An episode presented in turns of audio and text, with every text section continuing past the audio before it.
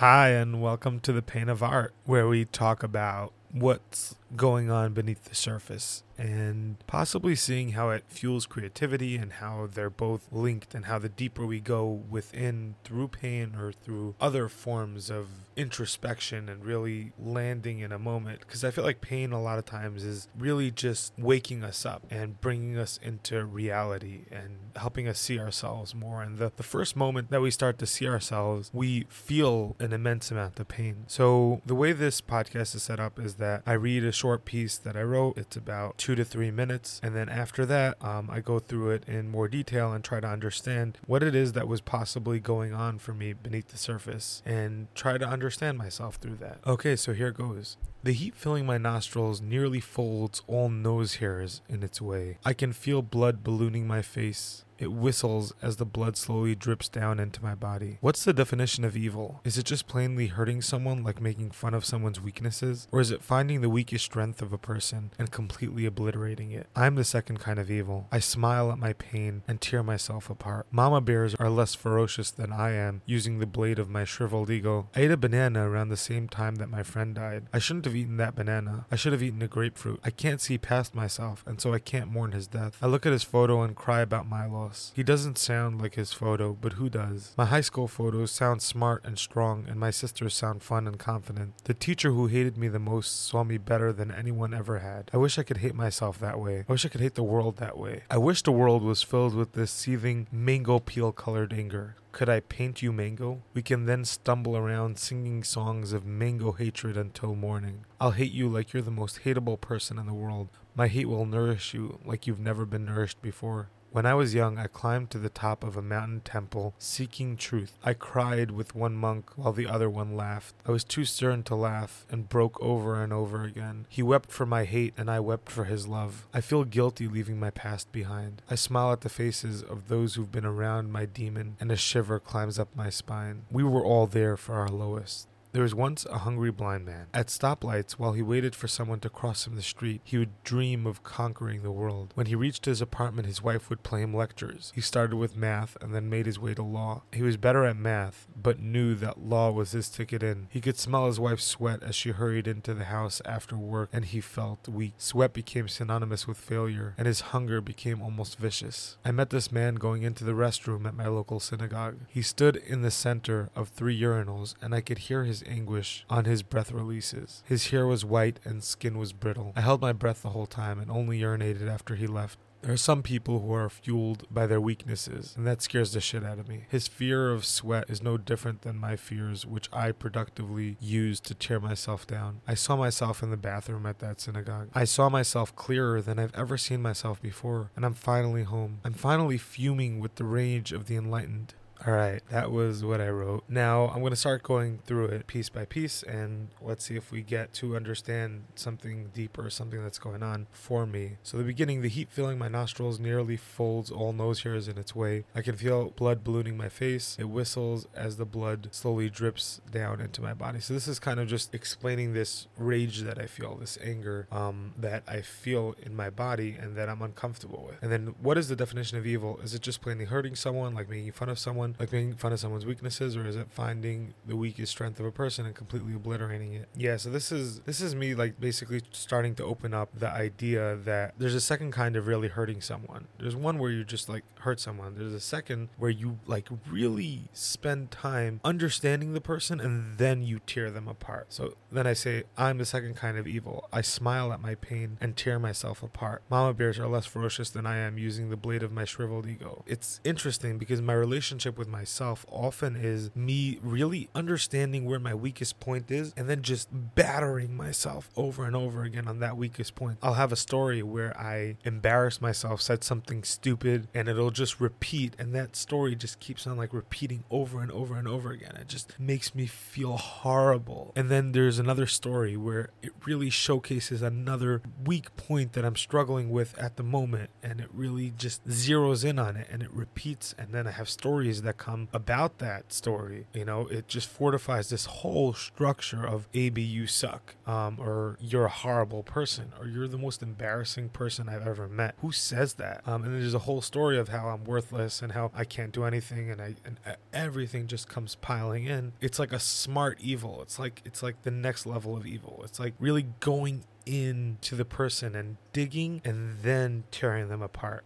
I ate a banana around the same time that my friend died. I shouldn't have eaten that banana. I should have eaten the grapefruit. I can't see past myself, and so I can't mourn his death. I look at his photo and cry about my loss. So I actually lost a friend recently. I've been struggling with it, but I've also been struggling with struggling with it. And a lot of stuff that was coming up for me was, oh, you're just making it about yourself. You're just thinking about yourself. And I was like, no, like I want to, I want to mourn him, and I want to just give this moment, these moments to like his memory and keep keep him there and and meanwhile it's more complex than that. And i'm feeling things also. And i found it very difficult to speak my mind about this especially in the first few weeks. And it's been really difficult to actually just allow myself to mourn. And it's funny because in the beginning well obviously i was shattered in the beginning and just couldn't stop crying and just broken broken broken. Um, and then there came a point where it started affecting me in my day-to-day life. And then it came a point where I needed attention and I wanted people to like sit with me with it. And in the beginning, it was very difficult. Uh, I was I was just isolated. Also, people don't really know how to handle death so much, so um, people didn't really know how to offer support. I didn't have therapy for like two weeks that at that point, so I didn't really have anyone to talk to. I tried, but it didn't really work. And then so I was kind of isolated. Then it came a point where I just wanted to talk about it, and I wanted, and my mind was telling me that you're you're doing this for selfish reasons. You want attention. You want this. You want that. And it's like, and it became this whole war within myself. And I would find myself like apologizing to my friend and being like, "I'm sorry. I'm not. I don't mean to take up the attention." And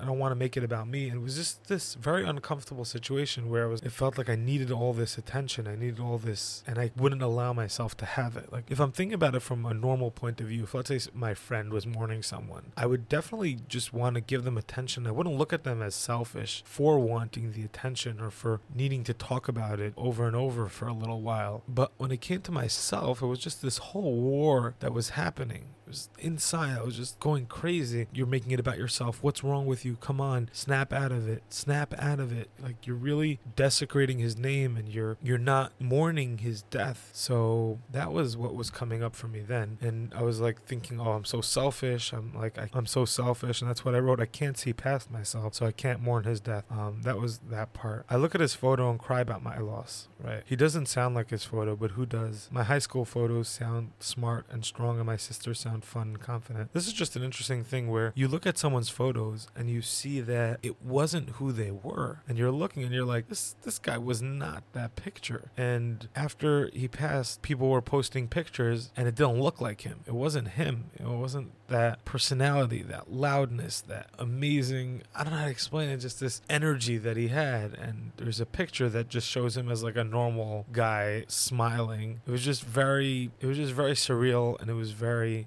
weird to have that experience where you don't have a picture that looks like the person that you have in your memories. And that's very scary to me that I probably don't look like my pictures. I probably don't. I probably don't look like any of my pictures. And if I passed, people would be like, he doesn't look like that, or he that's not him. It's just very nerve wracking that maybe I won't be remembered after my death. I mean, eventually, obviously not, uh, but maybe I won't be remembered. Maybe people will distort my memory, and maybe when I die, people won't really know who I was because my memories with my friend, I'm sure, will fade over the years. I hope not, but I'm sure over the years they'll get less, or I'll start changing stories to fit my own narratives of the future. Not on purpose, but just like reinterpreting things. And then I'll look at the picture, and then it's going to start like fitting more of the picture, and I'll always have the picture but I won't have the the memories can get distorted, right? Not on purpose. So that was that. I don't know. I found that very interesting that I didn't recognize him. And it's also like we portray certain things in images that are not us because we want to fit in. Like with me in high school, I sound smart and strong. I think I was trying to look more confident. That was what I was trying to do. I was trying to be like this cool guy. So all my pictures are of this cool guy, but I was that same soft person, but that picture was just me being strong. Other people have other things, you know, they want to look fun, they want to look confident, they want to look they want to look sexy, you know. Uh, so it's just very interesting that you could have different photos and they're just not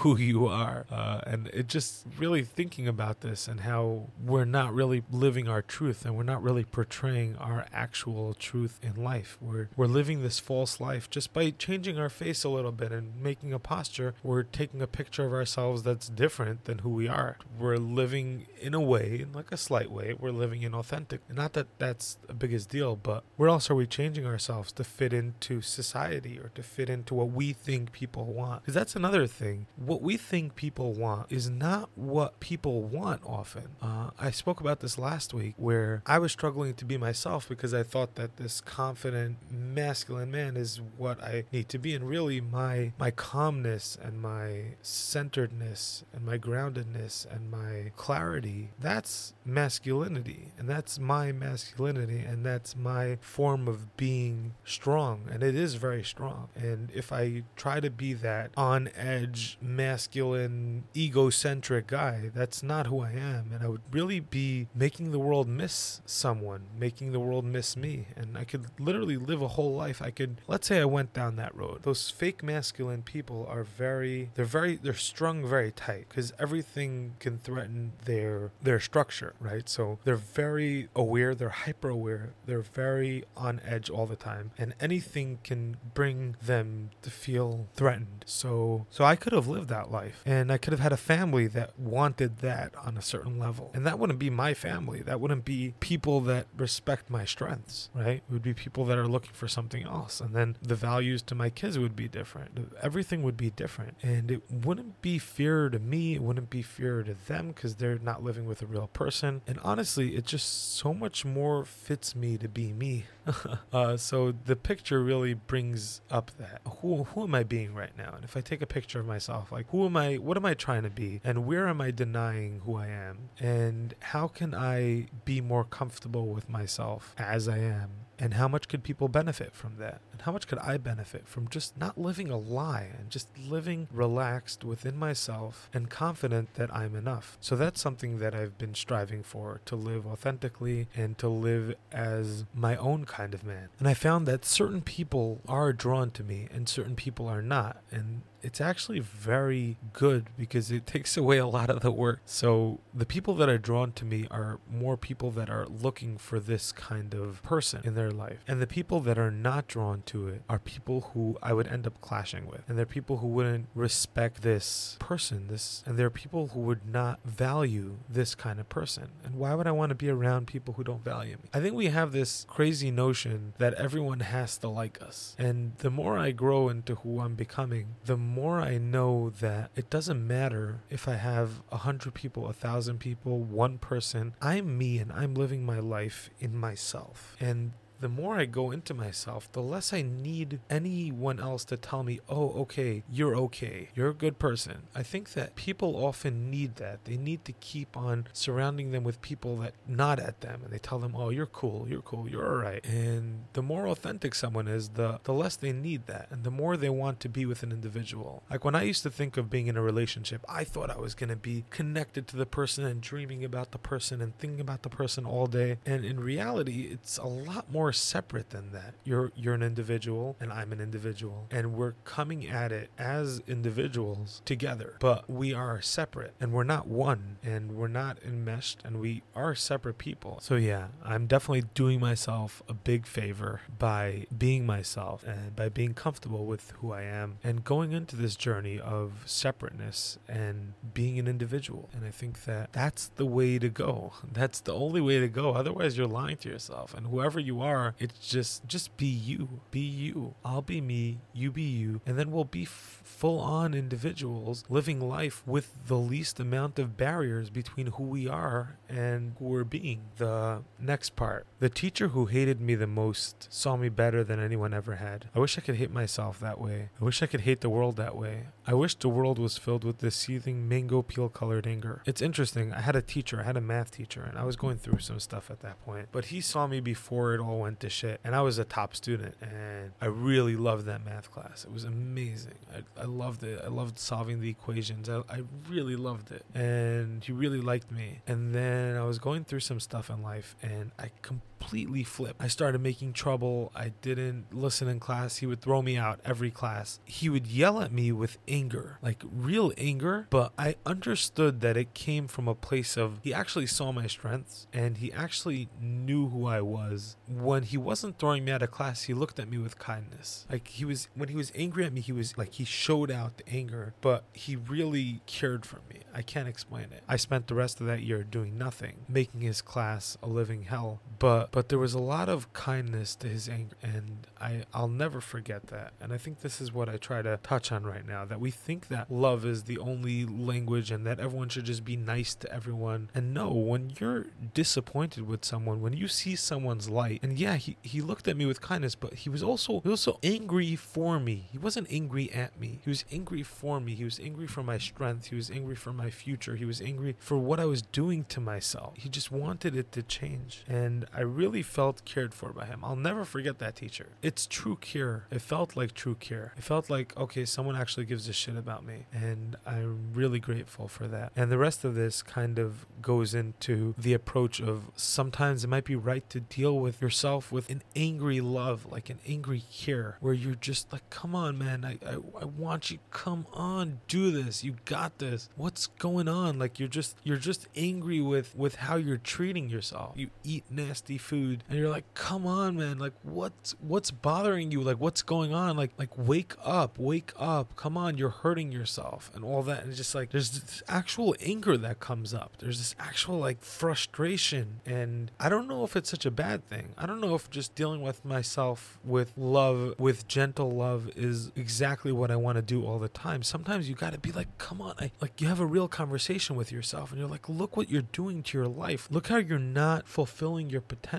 And you only got one shot at this. It's not like there's a do-over. It's not a video game where you die and start at square one. There's there's no square one. Square one is 10 miles back. There's no every action has a choice that comes after that. And there's no going back. There's no, oh, let me go back. Like all these things are irreversible. And a lot of times in life we're not living up to our potential. I'm not living up to my potential. And I know it and I'm frustrated and I'm angry with myself and I really want to succeed and I don't know how. I think that that anger is is truth, is true cure. I think that that anger is true cure. Could I paint you mango? We could then stumble around singing songs of mango hatred until morning. Do you want me to hate you? I can hate you right if you give me a chance. I'll hate you like the most hateable person in the world. My hate will nourish you like like you've never been nourished before. This is with relationships I feel like a lot. Like not always are you feeling that gentle love. A lot of times it's more of a very frustrated, tension kind of love. It's very different. It's anger fueled, and there are so many emotions that come up, and especially in sex. But in general, it's just all these different stuff. Like I think Nietzsche talks about how like couples hate each other on a certain level, and I find that to be true. That sometimes when you actually really care for the person, you have this like tension and resistance and anger that like actual anger that the care comes through, and I think that it's beautiful. I actually think it's beautiful to to be angry connected to the other person. I can't explain it. When I was young, I climbed to the top of a mountain temple seeking truth. I cried with one monk while the other one laughed. I was too stern to laugh and broke over and over again. He wept for my hate, and I wept for his love. This actually happened to me. I was in a Buddhist temple. Uh, I used to go there every day before work, and this, there was this one monk who would just laugh every time because I was sitting there and I, I had no idea what I'm doing. I don't know how to meditate. I was frustrated and angry, and I was trying. Okay, focus, focus on the breath, focus on the breath. I was like forcing it, and he would sit there and he would laugh at me. He wouldn't stop laughing. He would just, I wouldn't. He would stop laughing, but when I would get really frustrated, he's like this old man, and he would just start laughing. Um, and I would get more serious because I was like, Ugh, and I was, I would do all these like mantras and this and that, and I was just getting more and more frustrated. Uh, but as the years passed and I started getting a lot more calm, it was through guidance, obviously. I started getting more calm. I started to sit there and really feel peace. There was this other monk who liked me, and one day I was sitting there and I finished my meditation. He was sitting there on the right chanting, and I look over to him and we lock eyes, and suddenly we both just started crying. I can't explain it. We're just looking at each other, crying. And then after that, he starts speaking, and I could barely understand him. He was trying to offer me something, and I couldn't accept it. And in that case, I think I think what he was trying to offer me wasn't my way out, and he wanted me to go and follow in this way that was a lot more that was very different than how I wanted to live my life. And I wanted to just be more connected. And it was just this, it was a beautiful exchange. It was just a very beautiful exchange. I, I don't remember having exchanges like that. I feel guilty leaving my past behind. I smile at the faces of those who've been around my demon, and a shiver climbs up my spine. We're all there for our lowest. Yeah, this is just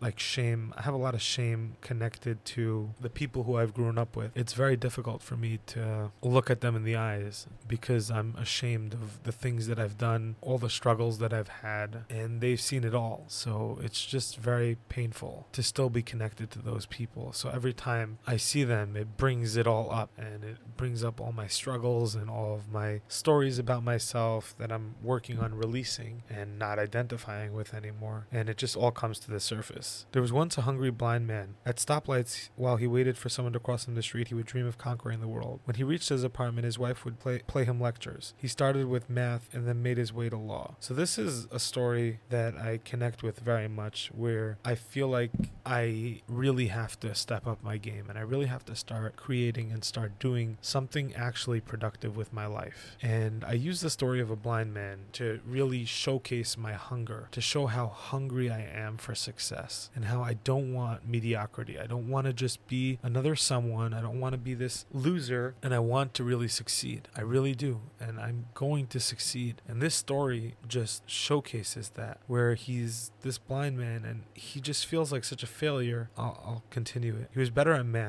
but he knew that law was his ticket in. He could smell his wife's sweat as she hurried into the house after work, and he felt weak. Sweat became synonymous with failure, and his hunger became almost vicious. He's really up against the wall, and he wants to provide. He wants to bring something to the table, and he wants, he has these dreams of conquering and doing great things and, and things that he can become and really take on the world. And it's a really heartfelt story, and it's something that really shows my, my hunger to, suc- to succeed, where I take a story where this guy has nothing and he just needs to succeed and he's so weak. And that's how i feel. Like i don't, obviously don't feel like a blind man but i feel so weak and i feel so like i feel like a nobody. And i really have to convince myself from square one that i can do something that i can be someone that i can do something productive. I met this man going into the restroom at my local synagogue he stood in the center of three urinals and I, I can hear his anguish on his breath releases his hair was white and his skin was brittle i held my breath the whole time and only urinated after he left. There are some people who are fueled by their weaknesses, and that scares the shit out of me. His fear of sweat is no different than my fears, which I productively use to tear myself down. And this shows like his narrative because he's probably thinking to himself that he's such a failure, like his wife has to sweat all day and work so hard, and he doesn't do anything. And it just probably all these stories are going on in his head too, and they're similar to mine, where I feel like I'm not doing a lot and I'm not productive and I'm not doing anything worthwhile. And I really feel for this. And that's like why I held my breath at the urinal. And part of me doesn't want to be fueled by my weaknesses, but that seems to be the currency that's working. I want to be fueled by my strengths, but in reality, it's it's the the energy is coming from negativity sometimes times sometimes the energy is coming from I'm so backed into a corner that I need to push with all my might. And that gives me power to do something that I normally wouldn't do. And I think it's with like ultra runners where they talk about how they have to dig deep, deep, deep, deep down and have all this anger fueling them that gets them to run 100 miles uphill. They're really going into something. And not always is our fuel that pushes us just carrying love. A lot of times, and even carrying love, a lot of times it's angry. A lot of times it's frustrated. And not always is that a bad thing. In this life, I feel like we got to use what we got. Whatever gets us there, go for it. And obviously, I'm trying to calm myself. And as my life goes on, I'm more and more relaxed. But a lot of my fuel is passion and fear. And a lot of where my strength comes from is from things that are really tough and that really get to me. And maybe that's not a bad. Maybe if I utilize my weaknesses, if I just give in to them, if I follow the strength behind my weaknesses and start choosing my choices for my future with the energy that comes from all this, come on, man, you got this. You got this. Go push, push. Just do it. Just push a little further and and use that that I can go far with that. And that's not a bad thing. And maybe a lot of us is not as just peace loving and all that. And maybe that doesn't get you very far. And I really want to go forward with that and start to and start to follow myself the way that I'm working and just go with it. And there might not be need and there might not be a need to fight everything. You don't have to fight everything. You don't have to also fight yourself because you're grieving. You don't have to have this double fight. You can just go with the original energy and just follow through.